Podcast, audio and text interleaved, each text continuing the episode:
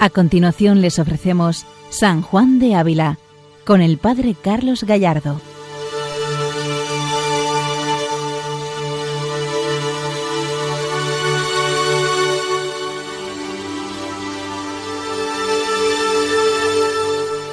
Buenos días a todos los oyentes de Radio María. Continuamos con nuestro programa dedicado a San Juan de Ávila, doctor de la Iglesia Universal. Seguimos profundizando en el misterio del seguimiento de Jesucristo de la mano del Santo Maestro, del Santo Doctor. Él orienta nuestros pasos para que nos entreguemos a Jesucristo, al Señor, para que vivamos en una unión profunda con Dios. Y el fin que el Santo quiere subrayar es que el fin de nuestra jornada, el fin de nuestra vida, es precisamente la vida eterna. Y este es el fin sobre el que vamos a profundizar y los medios para alcanzar esta vida eterna.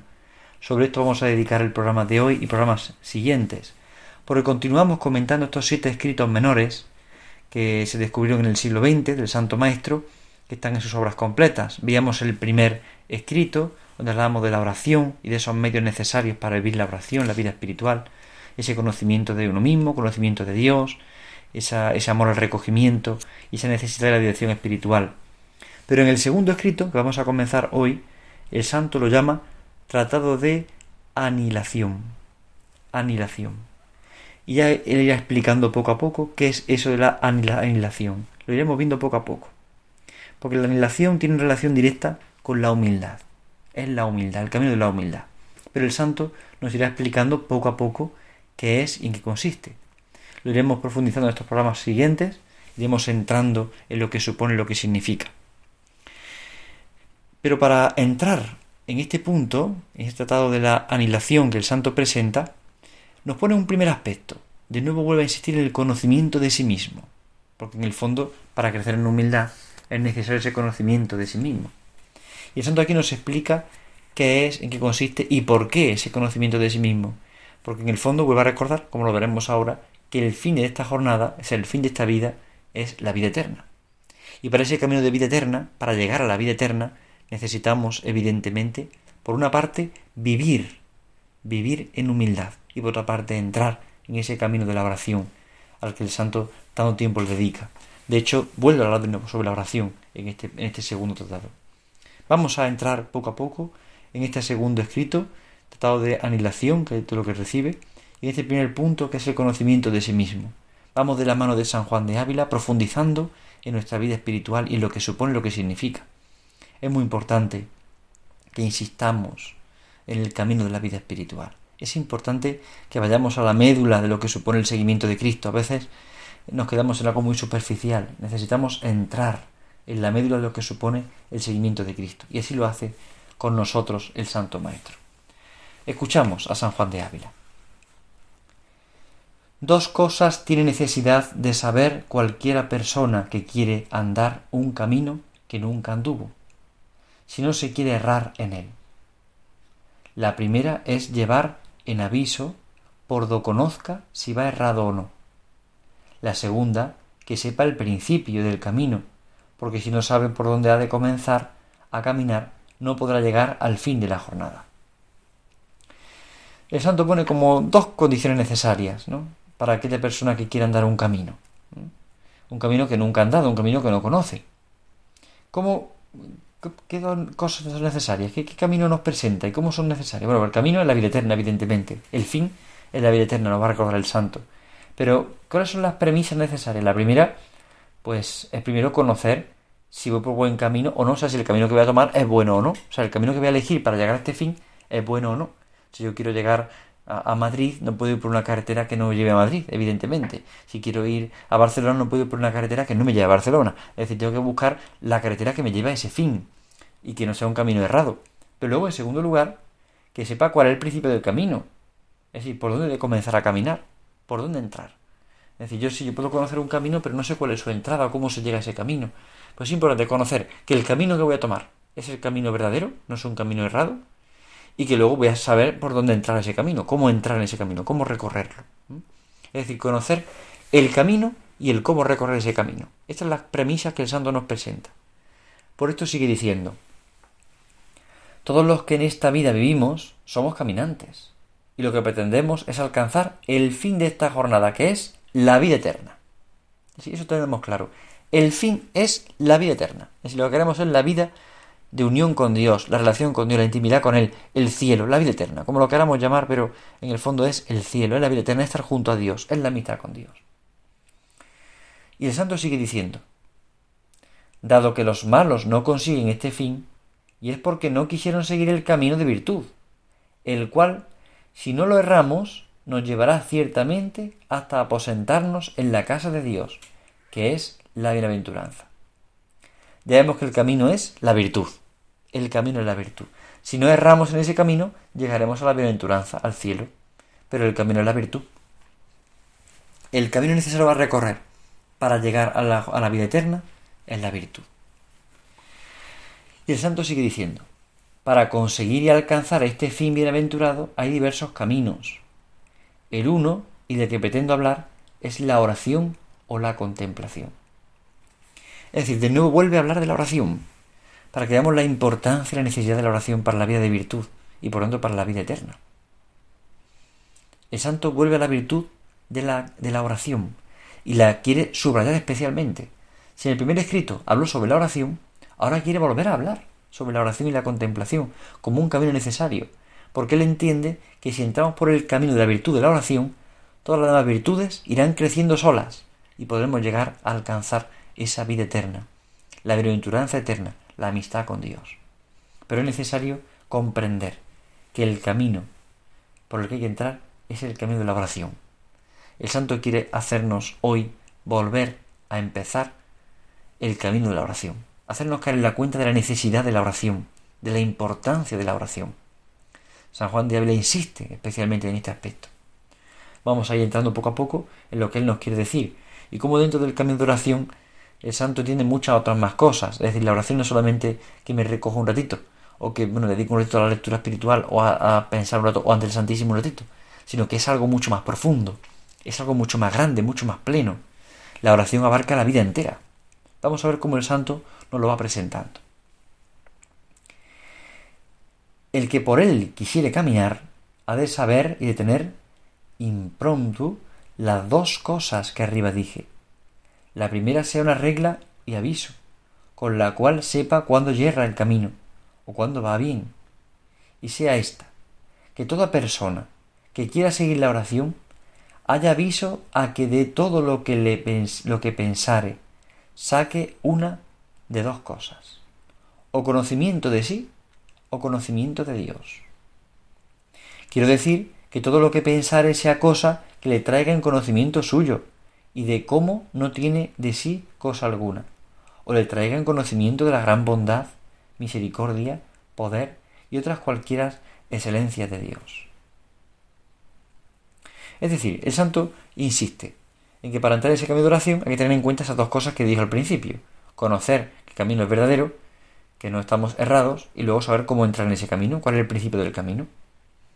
Y él entiende que para entrar en oración hace falta que la persona piense en sacar dos cosas de la oración. El conocimiento de uno mismo y el conocimiento de Dios. O sea, entender que el, fruto que de la oración puedo sacar no son consuelos espirituales, no son efluvios místicos que puedo recibir perfectamente de Dios, pero no, no tiene por qué ser ese el fruto de la oración, sino que el fruto suele ser o crecer en ese conocimiento de mí mismo o en ese conocimiento de Dios conocimiento de mí mismo porque empiezo a reconocer mi limitación, mi pecado, mi debilidad, veo cómo soy, veo mi pobreza, veo mi debilidad, veo que me falta de Dios, que necesito más de Dios, veo mi, miseria, me voy conociendo a mí mismo, voy conociendo cuáles son mis limitaciones, pero al mismo tiempo conocimiento de Dios, y veo su grandeza, su poder, su omnipotencia, su misericordia, su bondad. En todo tiempo de oración yo voy profundizando en ese conocimiento, que no es un conocimiento intelectual que yo consigo leyendo un libro, sino que es un conocimiento de una experiencia, San Juan de Ávila parte siempre de una experiencia espiritual y de ahí brota su teología, su, su maestría. Pero todo comienza precisamente por esa experiencia espiritual, la experiencia de, de saber, de reconocer, de descubrir mi limitación, de descubrir mi pobreza y al mismo tiempo descubrir la grandeza de Dios, el poder de Dios, la obra de Dios. Ahí está la clave. Por lo tanto, es conocimiento de sí mismo y conocimiento de Dios conocimiento de la gran bondad, de la misericordia, del poder, de toda la obra de Dios y conocimiento de mí, de mi miseria. Sigue el santo diciendo, y así, cuando se emplearen pensamientos que le parezca que le dan devoción, pero no le traen algún conocimiento de los dichos, sino que son pensamientos curiosos, como si de una cosa que pensase sacase un pensamiento que le pareciese cosa sutil haber pensado aquello. Y si holgase en pensarlo, dado que le parezca que le da devoción, cuando no saca de alguno de los conocimientos dichos, no haga caso de, él, sino procure de continuar en lo que antes pensaba y le traía en uno de los conocimientos que hemos dicho, dado que no sienta en ello tanta devoción, porque de estos pensamientos salidos de la oración sacará muchos provechos y ninguno de los otros.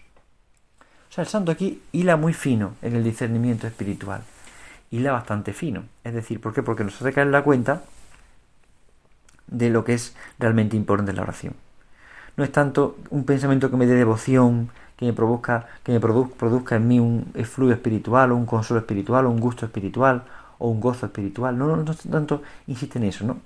Habla que en la oración lo que realmente da fruto es cuando alcanzo ese conocimiento, ese conocimiento interior espiritual de mí mismo y de Dios. Es decir, porque de ahí es donde sale el gran fruto no, no viene de, un consuelo espiritual así que puedo sentir o un gusto, ¿no? O sentirme muy cómodo y muy a gusto. Sino que precisamente la clave está en el conocimiento de mí y de Dios. Ahí donde está la clave de la oración. No puede ser que la oración no tenga sentido nada en ningún momento, pero haya dado un paso más en el conocimiento de mí mismo o en el conocimiento de Dios.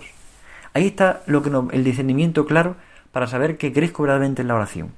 Cuando produce fruto en mí de conocimiento de mí mismo o de conocimiento de Dios. Esto es una clave de discernimiento espiritual. San Juan de Ávila nos está mostrando un camino de discernimiento espiritual clarísimo.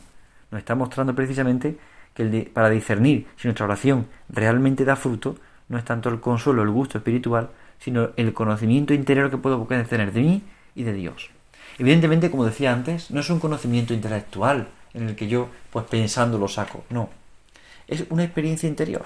Entonces, aunque siempre se repite esa experiencia, porque puede ser que yo vea la oración y vuelva a recordar, vuelva a pasar por el corazón de mi vida, vuelva a ver con claridad pues, soy limitado, que soy pobre, que soy débil, que soy frágil, veo mi pecado, ¿vale?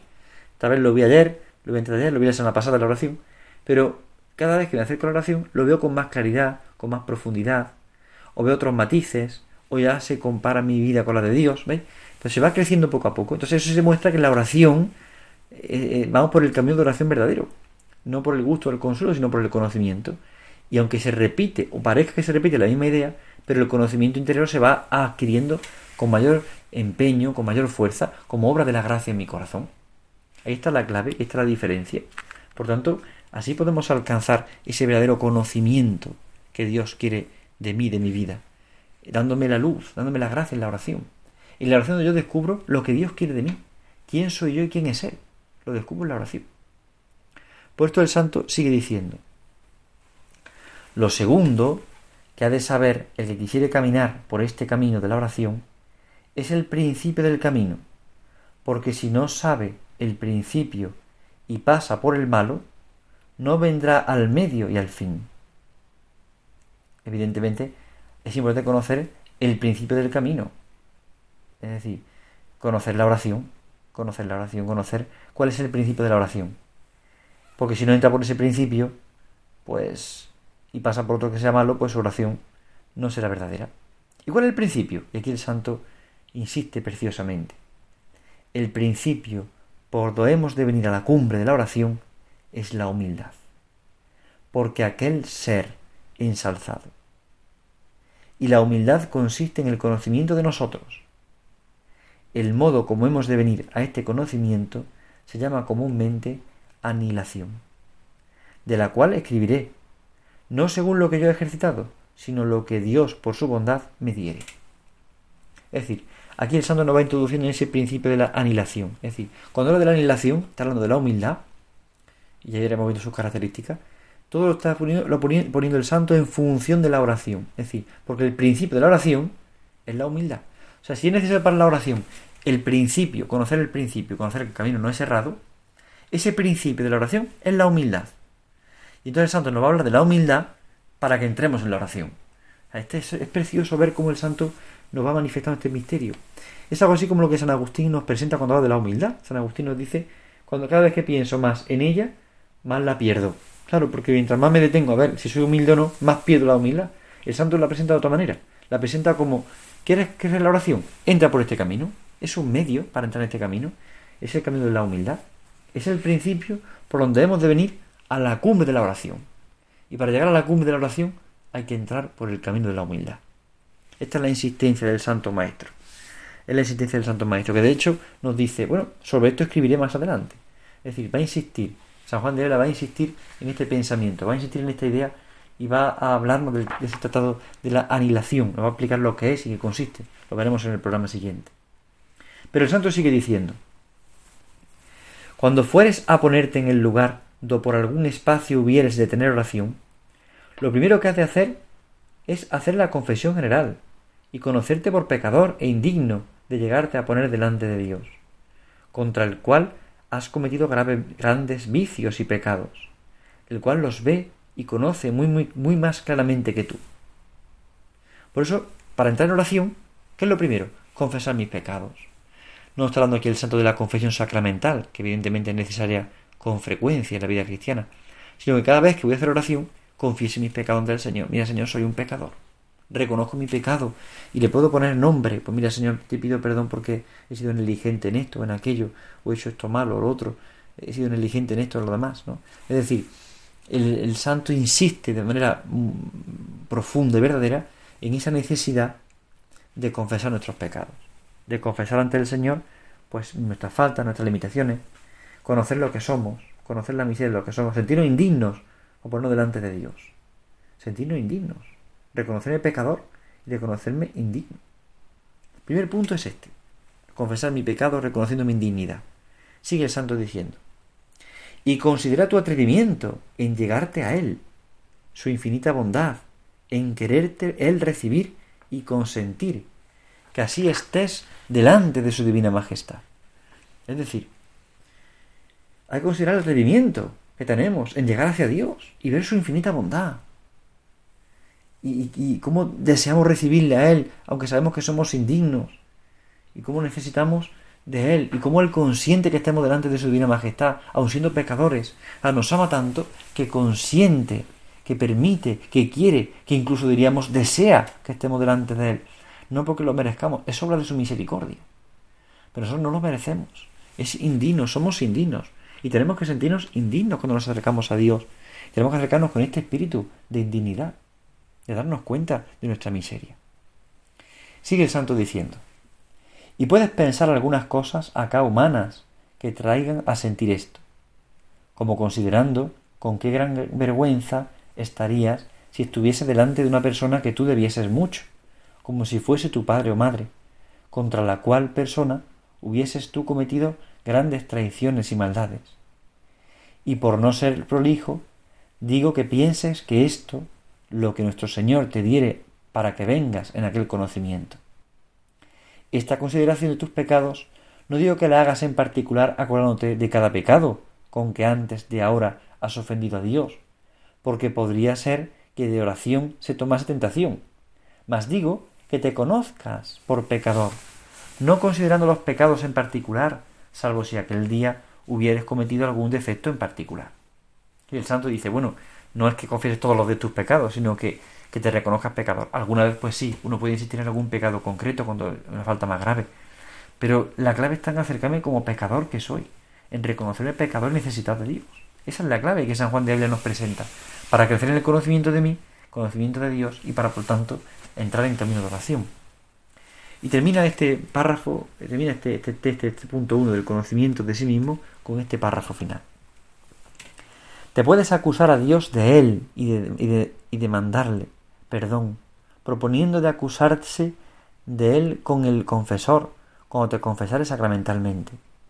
En haciendo esto, pedirás favor a Nuestra Señora y a los ángeles y a todos los santos, y particularmente al ángel de tu guarda y a aquellos santos con quienes tienes particular devoción, para que supliquen a nuestro Señor te dé aquello a sentir en lo que hubieres de estar en oración, que más ha de ser para su servicio y, tu salvación. Lo que tras esto has de hacer es entrar a pensar en tu anilación. Es decir, Santo, bueno, pues confieso tus pecados, de pecador, algún momento tendrás que confesar algún pecado concreto delante de Dios, te acusa de, de, que eres pecador y espera hasta el momento que llegue la confesión sacramental. San Santos recuerda el valor de la confesión sacramental. Pero mientras tanto, pides perdón al Señor por tus pecados, te reconoces pecador. ¿Y ahora qué pides? Pides favor a Nuestra Señora y a los ángeles y todos los santos, especialmente al ángel de la guarda y a los santos con que tiene una especial devoción. ¿Para qué? Para que supliquen al Señor y te dé a sentir aquello que tienes que sentir en la oración, que te dé a ver lo que tienes que ver en la oración. Todo sea para servicio de Dios y tu salvación. Es curioso, ¿ver? Cómo el santo nos va poniendo, eh, nos va enseñando cómo hacer oración, nos va enseñando cómo hacer oración, nos va dando pasos concretos para que entremos en la vida de oración. Bien, pues dejémonos acompañar por San Juan de Ávila, dejémonos orientar por su santidad, por su vida, dejemos que estos consejos nos hagan crecer hoy más y más en la oración, en la vida interior. Pedimos a San Juan de Ávila su intercesión y a la Virgen Santísima que nos concedan crecer en esta virtud de la oración y entrar por el camino de la humildad, reconociendo nuestra pobreza y la grandeza del amor de Dios. Buenos días todos en el Señor, Dios les bendiga.